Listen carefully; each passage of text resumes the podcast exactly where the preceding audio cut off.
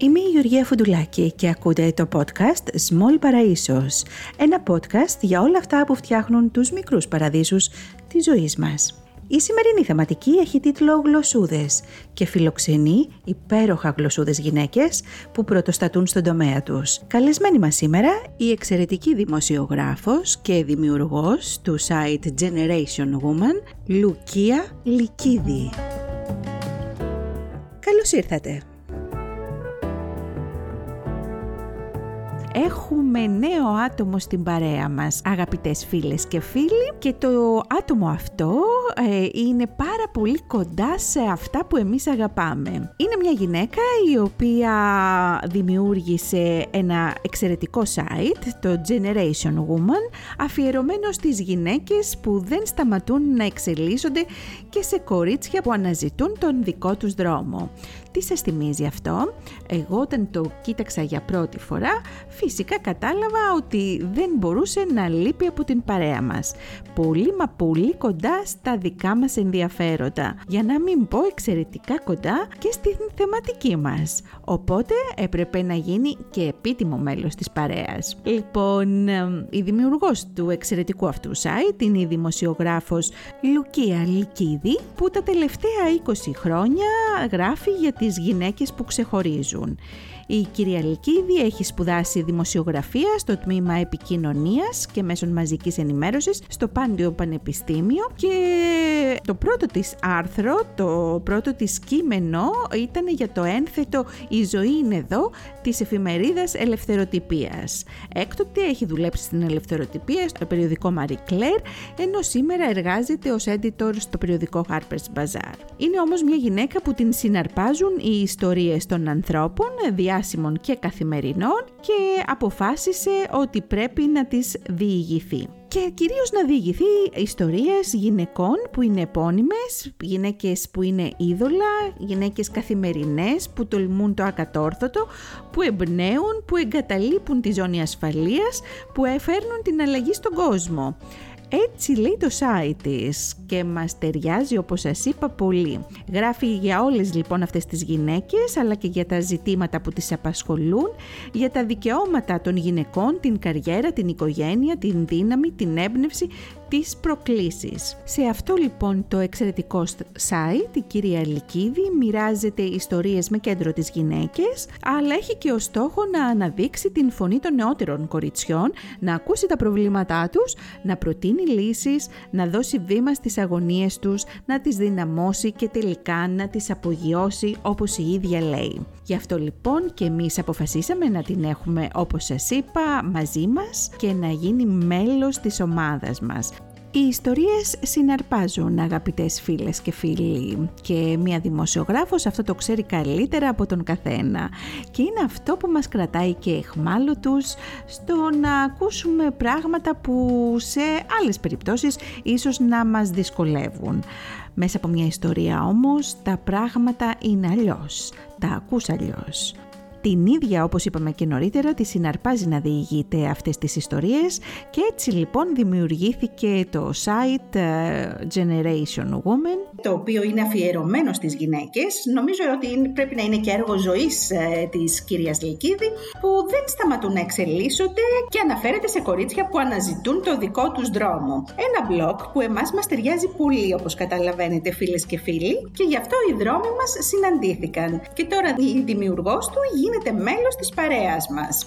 Αναφέρω λοιπόν και κάτι που διάβασα, δηλαδή πραγματικά εκφράζει αυτό που σκέφτηκα τη στιγμή που ανακάλυψα το συγκεκριμένο site, ότι είναι επιτέλους, και το έχει πει πάρα πολύ ωραία μία φίλη της στο περιοδικό Vogue, είναι ένα blog, βάζουμε τη λέξη μέσα σε εισαγωγικά, γιατί είναι κάτι παραπάνω από blog και αφορά την γυναικεία ενδυνάμωση, με εξαιρετικά ενδιαφέρουσες αναλύσεις, με ειδησιογραφία, αλλά και προβολή πολύ ωραίων γυναικείων προτύπων, όπως κάνει και η εκπομπή μας, και το οποίο blog έρχεται να καλύψει ένα πολύ μεγάλο κενό που υπάρχει στην Ελλάδα του σήμερα. Μάλλον αυτό το κενό δεν υπάρχει πια. Αγαπητή Λουκία, θα μου επιτρέψεις τον ελληνικό.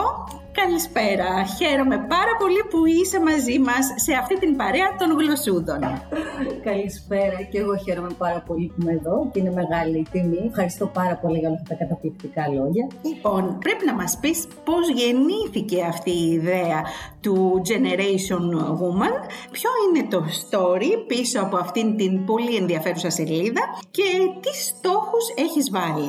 Ναι, βέβαια.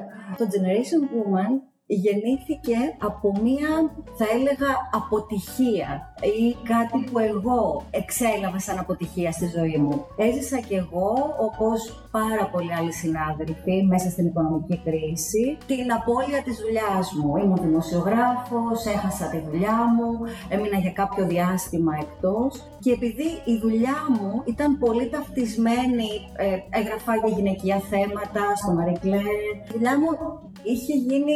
Ήμουν ταυτισμένη με τη δουλειά μου, βρίσκα ταυτότητα μέσα από αυτό και ήταν ένα μεγάλο χτύπημα αυτό για μένα, αυτό που συνέβη. Αρχικά ο στόχος μου ήταν να συγκεντρώσω τη δουλειά μου, όλες αυτές τις ιστορίες που είχα κάνει όλο αυτό το καιρό, για να τις έχω κάπου συγκεντρωμένα και να τις βλέπω. Με βοηθούσε ψυχολογικά αυτό, να έχουν κάπου υπόσταση. Και ξεκίνησα λοιπόν να ανεβάζω κάποια παλαιότερα μου κομμάτια και μετά το Generation Woman ήταν να πήρε μια δικιά του υπόσταση και άρχισα να νιώθω την ανάγκη να γράψω πράγματα που θα είχαν να πούν σε γυναίκες που βίωναν κάτι αντίστοιχο με μένα, που είχαν βιώσει την απώλεια της δουλειάς τους, ένα αίσθημα αποτυχίας, νεότερα κορίτσια που χρειαζόντουσαν καθοδήγηση, την καθοδήγηση που θα χρειαζόμουν και εγώ ως νεότερη και δεν την είχα. Οπότε σιγά σιγά άρχισα να ανοίγομαι σε θέματα εκπαίδευσης, σε θέματα mentoring, να αναζητώ γυναίκες πρότυπα, να μου πούνε όλα αυτά τα πράγματα που είχα ανάγκη να ακούσω και που είχαν κι άλλες γυναίκες την ανάγκη να ακούσουν. Και έτσι έφτασε να γίνει αυτό το site γυναικείας ενδυνάμωσης, όπως το λέω.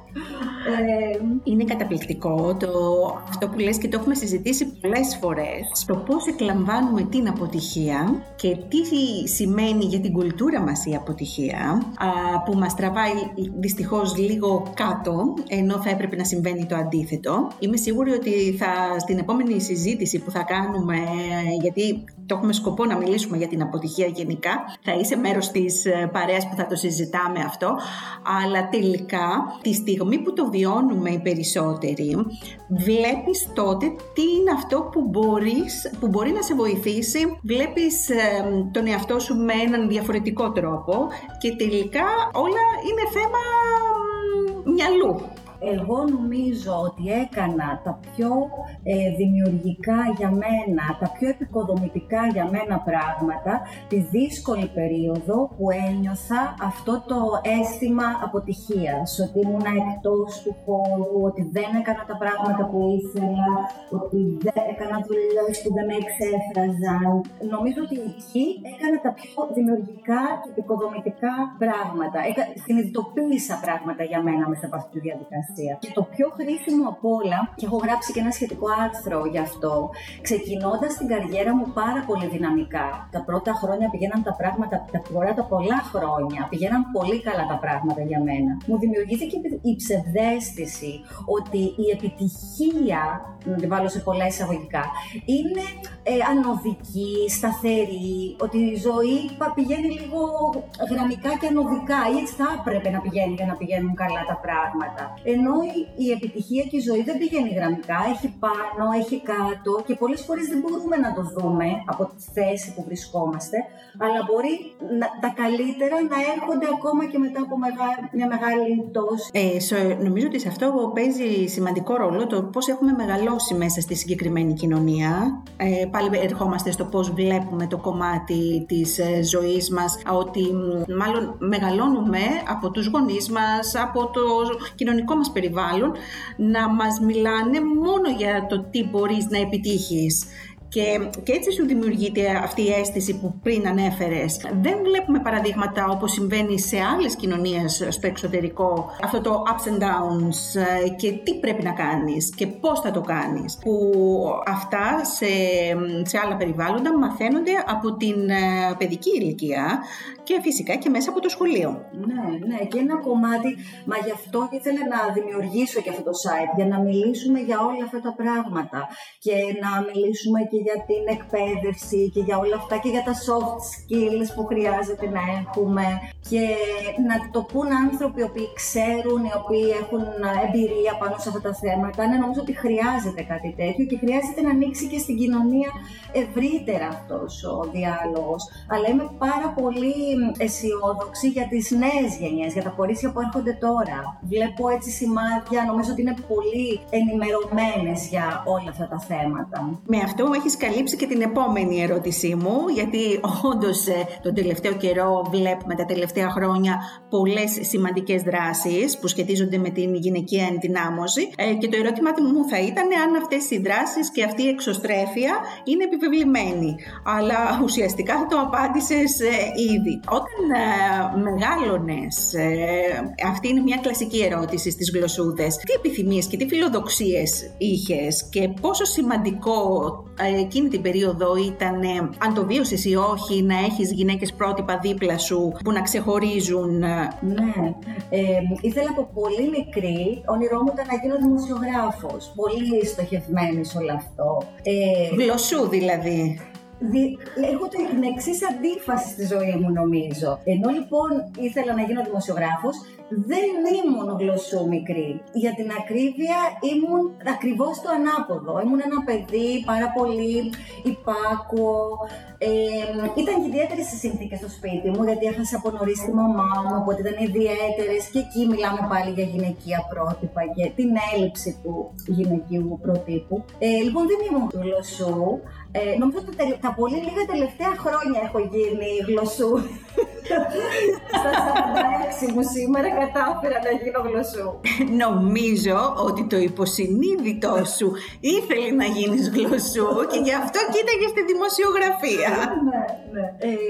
Ναι, ήμουν αρκετά στοχευμένη σε αυτό. Είχα την τύχη να περάσω στη σχολή που ονειρευόμουν και ήταν η μόνη σχολή που είχα βάλει στο μηχανογραφικό. Δεν το συμβουλεύω αυτό βέβαια στα νεότερα κορίτσια.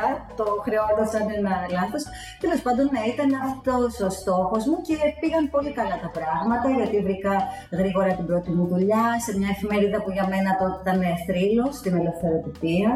Θυμάμαι ακόμα την περηφάνεια που ένιωσα όταν είδα το πρώτο μου άρθρο εκεί. Ναι, αλλά όσον αφορά τα γυναικεία πρότυπα, πολύ νωρίς δεν είχα μέντορες. Αργότερα ήρθε στη ζωή μου μια μέντορας, την οποία θεωρώ ότι είναι η καλή νεράιδα του παραμυθιού για μένα. Για πες μας γι' αυτό. Ήταν η πρώτη διευθύντρια που είχα στο Marie Claire, η Κάτια Δημοπούλου. Ήταν μια γυναίκα πρότυπο για μένα, παραμένει, ευθύης. Είχε αυτό τον τύπο της μέντορα που εμένα μου ταιριάζει πολύ. Είναι ο άνθρωπος που δεν θα σε σπρώξει με βιαιότητα, αλλά που θα σε σπρώξει μητρικά. Θα σταθεί γύρω σου. Εγώ έχω ένα θέμα με αυτό, δεν ξέρω αν οφείλεται στο ότι έχω χάσει τη μαμά μου, αλλά μου αρέσει η μητρική στάση απέναντι στο mentoring, τέλος πάντων. Δεν μπορώ να λειτουργήσω διαφορετικά. Θέλω κάποιον να μου συμπεριφερθεί με τρυφερότητα, θα έλεγα, όσο και αν αυτό ακούγεται περίεργο στα επαγγελματικά. Ναι, όσο αφορά το mentoring, θα έλεγα ότι κάπως έτσι θα πρέπει να είναι. Το σπρώχνω με βιαιότητα, ξέρεις, και επιβάλλω καταστάσεις. Αυτό δεν είναι mentoring. Ναι. Και διαβάζοντας, επειδή έχουμε διαβάσει στην εκπομπή το βιβλίο Lean In και το έχουμε προτείνει, και η συγγραφέας του, και εμένα με βρίσκει απόλυτα σύμφωνη αυτό.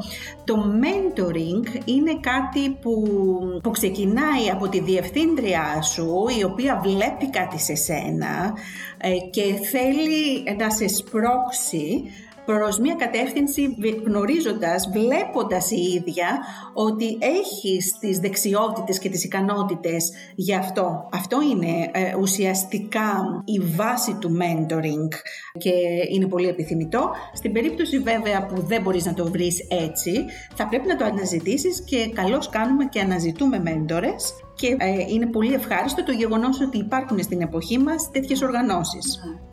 Πολλά δίκτυα, αυτό είναι πολύ σημαντικό. Το λέω συχνά όταν βρίσκομαι σε τέτοιες εκδηλώσεις οργανώσεων που προσφέρουν mentoring. Είναι ευλογία για τα νέα κορίτσια. Εμείς δεν το είχαμε αυτό.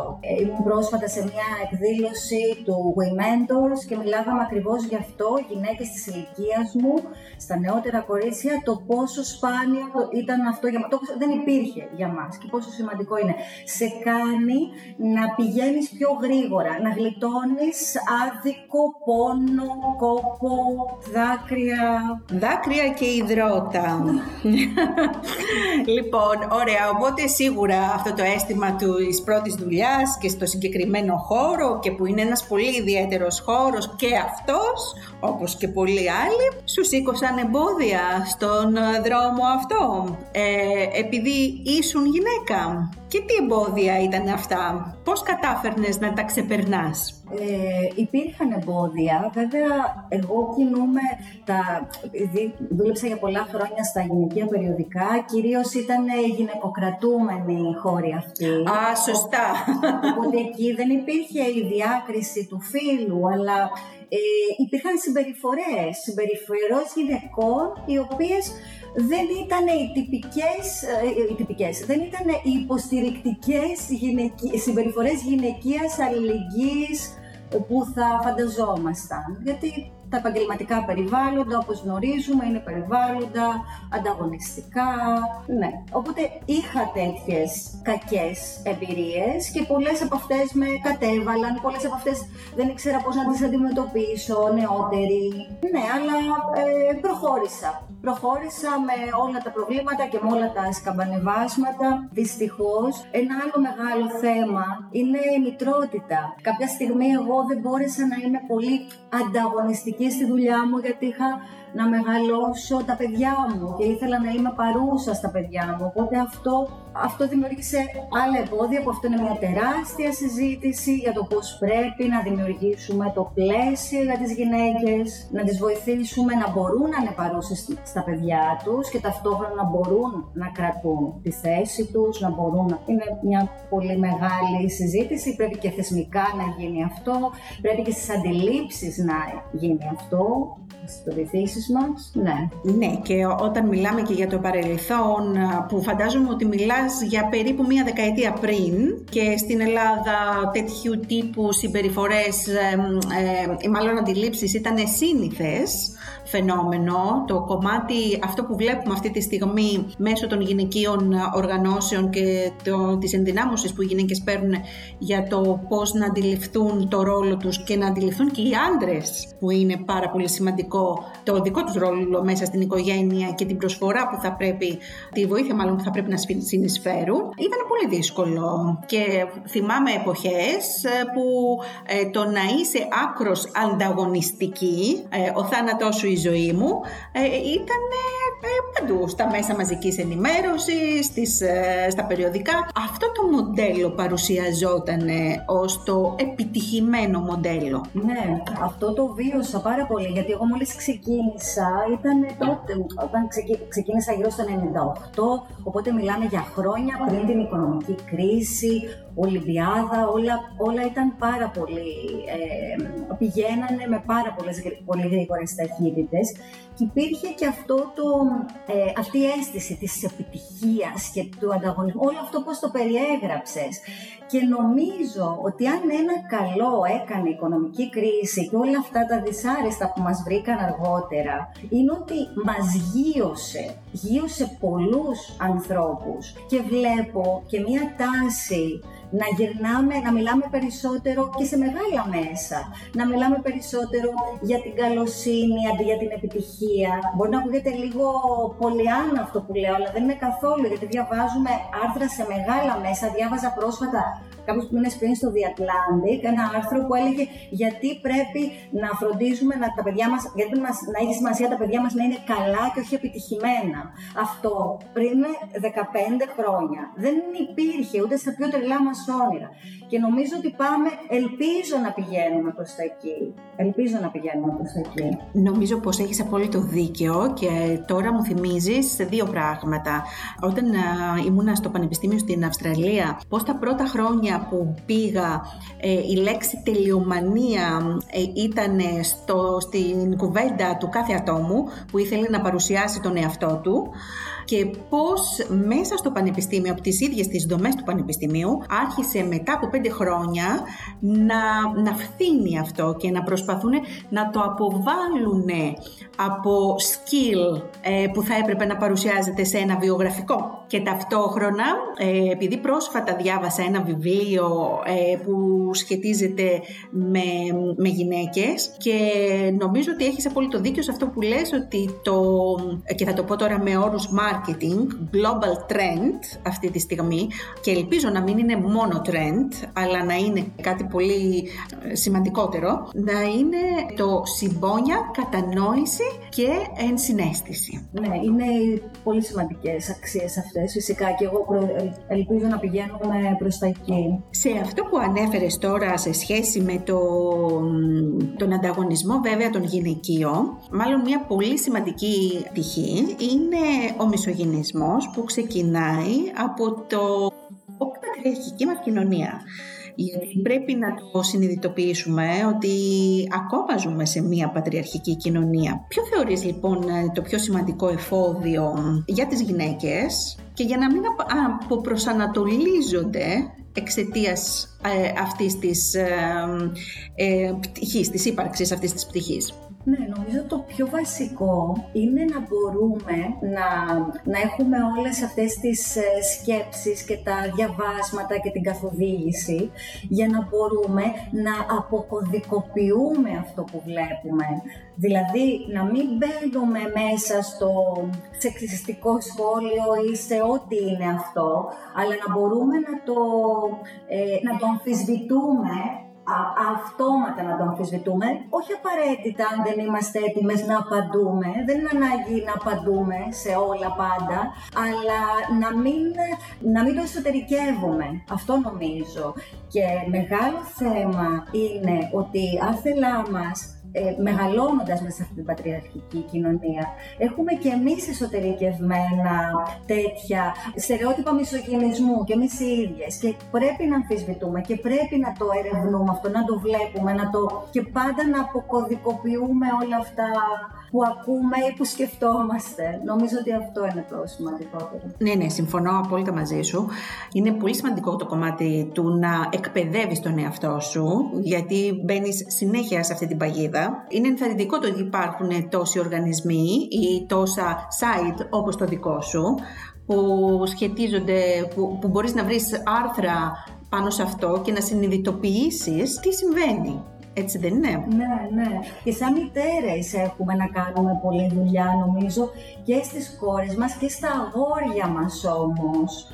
Πρέπει να μιλάμε για όλα αυτά τα θέματα, και αν κάτι είναι πάρα πολύ σημαντικό, είναι ότι όλα αυτά τα θέματα έχουν βγει και στα δελτία των 8,5 που λέμε. Οπότε ακόμα και όταν μια οικογένεια δεν έχει πάντα το χρόνο ή το πρόγραμμα να συζητήσει για όλα αυτά τα πράγματα, έρχονται στην επικαιρότητα, αναγκάζεσαι να μιλήσεις για αυτά, ευτυχώς, και έχουμε πάρα πολλή δουλειά σε αυτό το κομμάτι να κάνουμε. Θα συμφωνήσω ότι η δουλειά που έχουμε να κάνουμε είναι πολλή και δεν θα πρέπει να επαναπαυόμαστε σε κάποιες δάφνες για τα 2-3 καλά πράγματα που συμβαίνουν. Υπάρχει πολλή δουλειά από κάτω που πρέπει να γίνει, και αυτό που είπες για τα αγόρια, εξίσου σημαντικό, γιατί πάντα ρίχνουμε το βάρος μας φυσικά στο να ενδυναμώσουμε τις γυναίκες. Αυτό είναι ο ένας πυλώνας. Ο άλλος πυλώνας θα πρέπει να είναι να ενημερώσουμε και να εκπαιδεύσουμε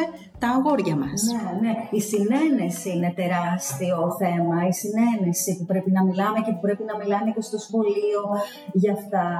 Ευτυχώς τώρα αρχίζουν και γίνονται κάποια βήματα και στα σχολεία και μιλάμε και για στερεότυπα φύλου και οργανώσεις μπαίνουν μέσα στα σχολεία και κάνουν σχετικά σεμινάρια. Πρέπει να ανοίξει αυτή η συζήτηση. Πρέπει να ανοίξει. Και, ναι, και να μπει στην ατζέντα και του σχολείου και της οικογένειας και όλων αυτών των φορέων. Ναι, και πάλι σε σχέση με αυτό το βιβλίο που σου είπα πριν ότι διάβαζα και για το trend αυτό το κατανόηση, ενσυναίσθηση, το άλλο πολύ σημαντικό κομμάτι ήταν το ότι πόσο πρέπει να αναρωτηθούμε για το τι σημαίνει φεμινισμός, για το τι είναι φεμινισμός. Και διαβάζοντας αυτό το βιβλίο, που και αυτό ανοίγει μια πολύ σημαντική συζήτηση, μάλλον πρέπει να ανοιχτεί συζήτηση. Θεωρώ και εγώ ότι, άποψή μου μάλλον είναι, ότι στο φεμινισμό πρέπει να συμμετέχουν και τα δύο φύλλα. Είναι πάρα πολύ σημαντικό να συνειδητοποιήσουμε ότι φεμινισμός ως έννοια δεν θα υπήρχε αν υπήρχαν ισότιμες κοινωνίες και αν οι άντρες υποστήριζαν το γυναικείο φύλλο όπως υποστηρίζουν το δικό τους. Ναι, συμφωνώ απόλυτα και θα έλεγα ότι ο φεμινισμός, πολλές φορές μπορούμε να βρούμε κάποιον άνδρα να είναι περισσότερο φεμινιστής από μια γυναίκα. Γιατί για εμένα ο φεμινισμός είναι στάση ζωής. Οπότε υπάρχουν κάποια χαρακτηριστικά συμπεριφορών, νοοτροπιών, το πώς στέκεσαι, το πώς φέρεσαι, το πώς επικοινωνείς. Δεν έχει πάντα σημασία αν αυτός που έχεις απέναντί σου προσδιορίζεται σαν άνδρας ή σαν γυναίκα. Έχει να κάνει με το τι πρεσβεύει. Και έχω συναντήσει γυναίκες να μην είναι καθόλου αλληλέγγυες με τις άλλες γυναίκες, καθόλου φεμινίστριες, και έχω συναντήσει άντρες που είναι φεμινιστές και στέκονται και τους άντρες επίσης τους χρειαζόμαστε αυτή τη ζήτηση, γιατί είναι το μισό κομμάτι του πληθυσμού, οπότε δεν μπορεί να γίνει κάτι χωρίς αυτούς. Τους χρειαζόμαστε και είναι άντρες μας, γη μας, δεν είμαστε απέναντι, δεν μπορεί να είμαστε απέναντι σε αυτή τη συζήτηση. Ωραία, πώς όλα αυτά λοιπόν αποτυπώνονται μέσα στο Generation Woman? Είναι η αρθρογραφία του. Οι γυναίκες τις οποίες φιλοξενούμε με συνεντεύξεις εκεί μιλάνε για όλα τα θέματα που συζητάμε εδώ, για τον φεμινισμό, για την ισότητα, για το τι μπορεί να γίνει. Ναι, για όλα αυτά, μέσα από την αρθρογραφία του, το Generation Woman μιλάει για όλα αυτά τα θέματα της ισότητας, της συμπερίληψης, μέσα από τις συνεντεύξεις που φιλοξενεί, είτε με γυναικείες οργανώσεις, με γυναίκες πρότυπα. Επίσης, έχει θέματα που αφορούν το mentoring, έχει πάρα πολλά θέματα που βοηθούν στην εμψύχωση των νέων γυναικών. Και θέματα όμως πιο πρακτικά, όπως είναι η επιχειρηματικότητα, η γυναική επιχειρηματικότητα, πώς μπορώ να ξεκινήσω τη δική μου επιχείρηση ή κάποιο ενδιαφέρον σεμινάριο που μπορώ να παρακολουθήσω. Εμένα μου, διαβάζω το site σου, μου άρεσε εξαιρετικά όταν ξεκίνησες να δημοσιεύεις φορείς που μπορούν να βοηθήσουν οικονομικά με διάφορες υποτροφίες, και αυτό πλέον θα γίνει θεσμός στο δικό σου site, τις γυναίκες που πραγματικά πολλές φορές σε αυτόν τον κόσμο της πολυπληροφορίας είναι πάρα πολύ δύσκολο να εντοπίσεις, αν δεν έχεις τα απαραίτητα skills, πώς μπορείς να βοηθηθείς. Και ένα site που τα μαζεύει και κάνει τη δουλειά από πίσω είναι εξαιρετικά σημαντικό. Ήταν τρομερή η ανταπόκριση που είχε αυτό το post. Δεν το περίμενα ούτε εγώ. Το έκανα γιατί ήθελα να προσφέρω αυτό το εργαλείο που δεν το είχα εγώ, να είναι συγκεντρωμένο, να είχε τρομερή ανταπόκριση. Και χάρηκα πάρα πολύ γι' αυτό. Ναι, και εγώ φιλοδοξώ να γίνει θεσμός αυτό, να έχει συνέχεια. Πραγματικά, έπρεπε μάλλον να σου έχω στείλει μήνυμα ότι είναι κάτι εξαιρετικό και θα βοηθήσει έτσι πάρα πολύ κόσμο. Άλλη μια τυπική ερώτηση εδώ φυσικά στις γλωσσούδες είναι το να μας πεις τα κοσμητικά επίθετα που έχεις ακούσει ως γυναίκα στη δουλειά σου, γιατί φυσικά θα τα συλλέξουμε και θα δούμε πόσα είναι τα κοινά επίθετα που ακούμε συνήθως ως γυναίκες και αν υπάρχει φυσικά και κάποια έκπληξη. Αυτό που μπορώ να θυμηθώ, αν και δεν ήταν ακριβώς κοσμητικό επίθετο γιατί δεν ήταν πάρα πολύ ευθύνη ευθεία η επίθεση. Επειδή ήμουν γυναίκα, ένιωσα να είμαι υπόλογη από προϊσταμένη μου, γιατί χρειάστηκε μία μέρα να μείνω σπίτι, να φροντίσω το παιδί μου που ήταν άρρωστο. Όπως επίσης έχω ακούσει με έναν χειριστικό τρόπο προϊσταμένη μου να μου λέει «Αυτή η θέση δεν είναι για σένα, καλύτερα να κάτσεις σπίτι σου με τα παιδιά σου, είναι απαιτητική αυτή η θέση για σένα». Ναι, δεν έχεις τις ικανότητες δηλαδή, είσαι λίγο αδύναμη και καλύτερα να μην ασχολείσαι με τα θέματα εξουσίας. Πού να τρέχεις εσύ, τρέχω. Πού έχω τα παιδιά μου, πού να τρέχω. Αν είχες τη μικρή Λουκία μπροστά σου τώρα, τι θα τη συμβούλευες τόσο στο κομμάτι της δουλειάς, όσο και στις σχέσεις εξουσίας? Είναι το απόλυτο κλισέ αυτό που θα πω, αλλά νομίζω ότι είναι απόλυτη αλήθεια, την οποία την κατάλαβα πάρα πολύ αργά. Να αγαπάω περισσότερο τον εαυτό μου, να συγχωρώ περισσότερο τον εαυτό μου και να μην φοβάμαι να κάνω λάθος. Ότι αν κάνω κάποιο λάθος, δεν σημαίνει αυτό κάτι για μένα, δεν είμαι κάτι λιγότερο. Αυτό που προσπαθώ να μεταδώσω και στην κόρη μου. Να μην φοβάται να κάνει λάθος. Να μην φοβάται, να είναι ο εαυτός της, να συγχωρεί και να αγαπάει τον εαυτό της. Το καλύτερο μάθημα νομίζω που πρέπει να το παίρνουμε από πόσο, 2, 3, 4 χρονών. Θα πρέπει να το βάλουμε στη συζήτησή μας με τα παιδιά μας, αλλά και στη συζήτηση νομίζω με τον εαυτό μας, βλέποντας τα παιδιά μας. Τι σημαίνει για σένα να είσαι γυναίκα στην Ελλάδα του 2022 πλέον? Ναι, είναι πάρα πολύ περίπλοκο, θα έλεγα. It's complicated, δηλαδή. Από τη μια, για τις γυναίκες εδώ στη χώρα μας υπάρχουν αμέτρητα εμπόδια, όλα αυτά για τα οποία συζητάμε, για από τα πιο θεσμικά, το μισθολογικό χάσμα, την έλλειψη συμπερίληψης, όλα αυτά για τα οποία συζητάμε. Από την άλλη όμως είναι και πάρα πολύ ενδιαφέρον, γιατί έχουμε δουλειά να κάνουμε και ξεκινάει η συζήτηση και η δουλειά αρχίζει να γίνεται και είναι στο χέρι μας να την πάμε παραπέρα και να την ανοίξουμε στην ευρύτερη κοινωνία. Εγώ βρίσκω ένα στόχο, ένα στόχο για τη ζωή μου, ένα στόχο για την ημέρα μου, δουλεύοντας πάνω σε αυτά τα πράγματα και γράφοντας για όλα αυτά τα πράγματα στο Generation Woman. Πολύ ωραία. Για πες μας ποιο είναι το μέλλον του Generation Woman, πώς βλέπεις, πάλι με όρους marketing, πώς έχεις προγραμματίσει τα επόμενα 2, 5, 10 χρόνια? Αυτό που φιλοδοξώ είναι το Generation Woman να μεγαλώσει ακόμη περισσότερο και ουσιαστικά να είναι αυτό που ήταν στόχος του εξ αρχής να είναι μια online μέντορας, η οποία θα είναι στη διάθεση των γυναικών 24 ώρες το 24ωρο, μέσα από την αρθρογραφία και τις εκδηλώσεις που στο μέλλον θα οργανώσει. Να είναι λοιπόν μια online μέντορας για το κορίτσι που ψάχνει το δρόμο του, για τη νέα γυναίκα που θέλει να βρει τι θέλει να κάνει, αλλά και για μια γυναίκα που θέλει να κάνει, που είναι μεγαλύτερη, μπορεί να έχει χάσει τη δουλειά της ή για κάποιο λόγο να θέλει να κάνει ένα restart στη ζωή της, να έχει όλες τις απαραίτητες και πληροφορίες αλλά και εμψύχωση για να το κάνει. Και εγώ θα υπερθεματίσω σε αυτό, γιατί νομίζω ότι στην εποχή μας ένα σημαντικό κομμάτι που ξεχνάμε και δεν του δίνουμε την απαραίτητη σημασία είναι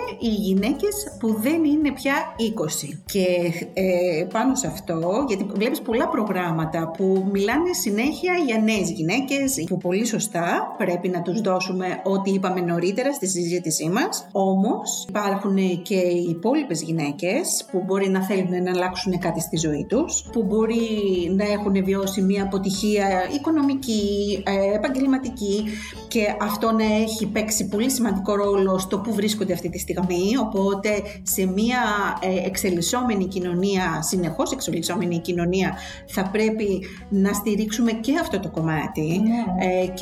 Και μάλιστα νομίζω πριν από μία εβδομάδα είδα ένα άρθρο σχετικά με το πόσο θα πρέπει να κάνουμε δουλειά και πάνω σε αυτό. Γιατί είναι σαν να τα γέρικα άλογα τα σκοτώνεις, έτσι δεν Είναι και αυτό θέμα συμπερίληψης λοιπόν και μου δίνεις την ευκαιρία να πω γι' αυτό. Νεότερη όταν ήμουν, είχα την αίσθηση ότι η ζωή τελειώνει κάπου στα 50, ότι είμαστε κάπως μεγάλοι στα 50. Τώρα από τη θέση που βρίσκομαι τώρα και από όλα αυτά τα πράγματα που μου έχουν συμβεί, καταλαβαίνω πόσο μέλλον έχω ακόμα μπροστά μου, πόσα πράγματα μπορώ να κάνω, ότι η ζωή δεν τελειώνει στα 50 όπως νόμιζα όταν ήμουν 25 και μου αρέσει πάντα, είχα διαβάσει ένα άρθρο σχετικά με αυτό για τον όρο late risers. Είναι αυτοί στους οποίους η επιτυχία, να μην πω επιτυχία, η ολοκλήρωση, η εκπλήρωση έρχεται μετά τα 50 και είχε παραδείγματα γυναικών, επιχειρηματιών, οπότε θέλω να σκέφτομαι τον εαυτό μου σαν έναν late riser. Και καλά κάνεις, και αυτό νομίζω ότι παίζει και βασικό ρόλο το γεγονός ότι πλέον δεν είμαστε οι γενιές των γονιών μας, των παππούδων μας. Mm. Τα πράγματα εξελίσσονται πολύ γρήγορα. Οι νεότεροι άνθρωποι της ηλικίας της δικής μας έχουν πολύ περισσότερα skills από ό,τι είχαν αντίστοιχα οι άνθρωποι αυτών των ηλικιών σε παλαιότερες γενιές, και πλέον υπάρχει και αυτή η διαβίου μάθηση που εμείς έχουμε γαλουχηθεί μέσα σε αυτήν την μάθηση. Οπότε τα πράγματα μπορεί να είναι πολύ διαφορετικά, αρκεί να υπάρχουν άνθρωποι σαν εσένα και σαν άλλους φυσικά που κάνουν τέτοιες δουλειές. Η διαβίου μάθηση είναι ένα μεγάλο κομμάτι του Generation Woman. Θα λέγω ότι είναι ένας από τους βασικούς του πυλώνες, να έχει αρθρογραφία που να καθοδηγούν πάνω σε αυτό το θέμα, γιατί είναι μεγάλη υπόθεση αυτό. Πάρα πολύ ωραία. Εμείς θα παρακολουθούμε το Generation Woman. Ελπίζω, αγαπητές φίλες και φίλοι, να σας πείσαμε ότι θα πρέπει να το παρακολουθείτε κι εσείς. Αξίζει τον κόπο και να το υποστηρίξετε και να βρείτε και τρόπους που ίσως δεν γνωρίζατε. Αγαπητή Λουκία, σε ευχαριστώ πάρα πολύ που ήσουν σήμερα στην παρέα, που μάλλον μπήκες μέσα στην παρέα των γλωσσούδων, και ελπίζω ότι θα έχουμε πολλές επικοδομητικές συζητήσεις. Εγώ ευχαριστώ πάρα πολύ. Χάρηκα πολύ για αυτή την κουβέντα.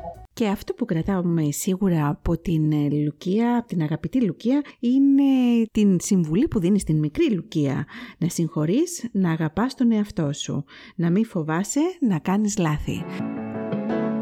Ακούσατε το podcast Small Paraisos με την Γεωργία Φουντουλάκη. Ένα podcast για τους μικρούς παραδείσους της ζωής μας. Ακολουθήστε μας στις πλατφόρμες Spotify, Google Podcast και Anchor και σε όλες τις πλατφόρμες που ακούτε podcast για να μην χάνετε τα καινούρια επεισόδια μας. Γεια σας!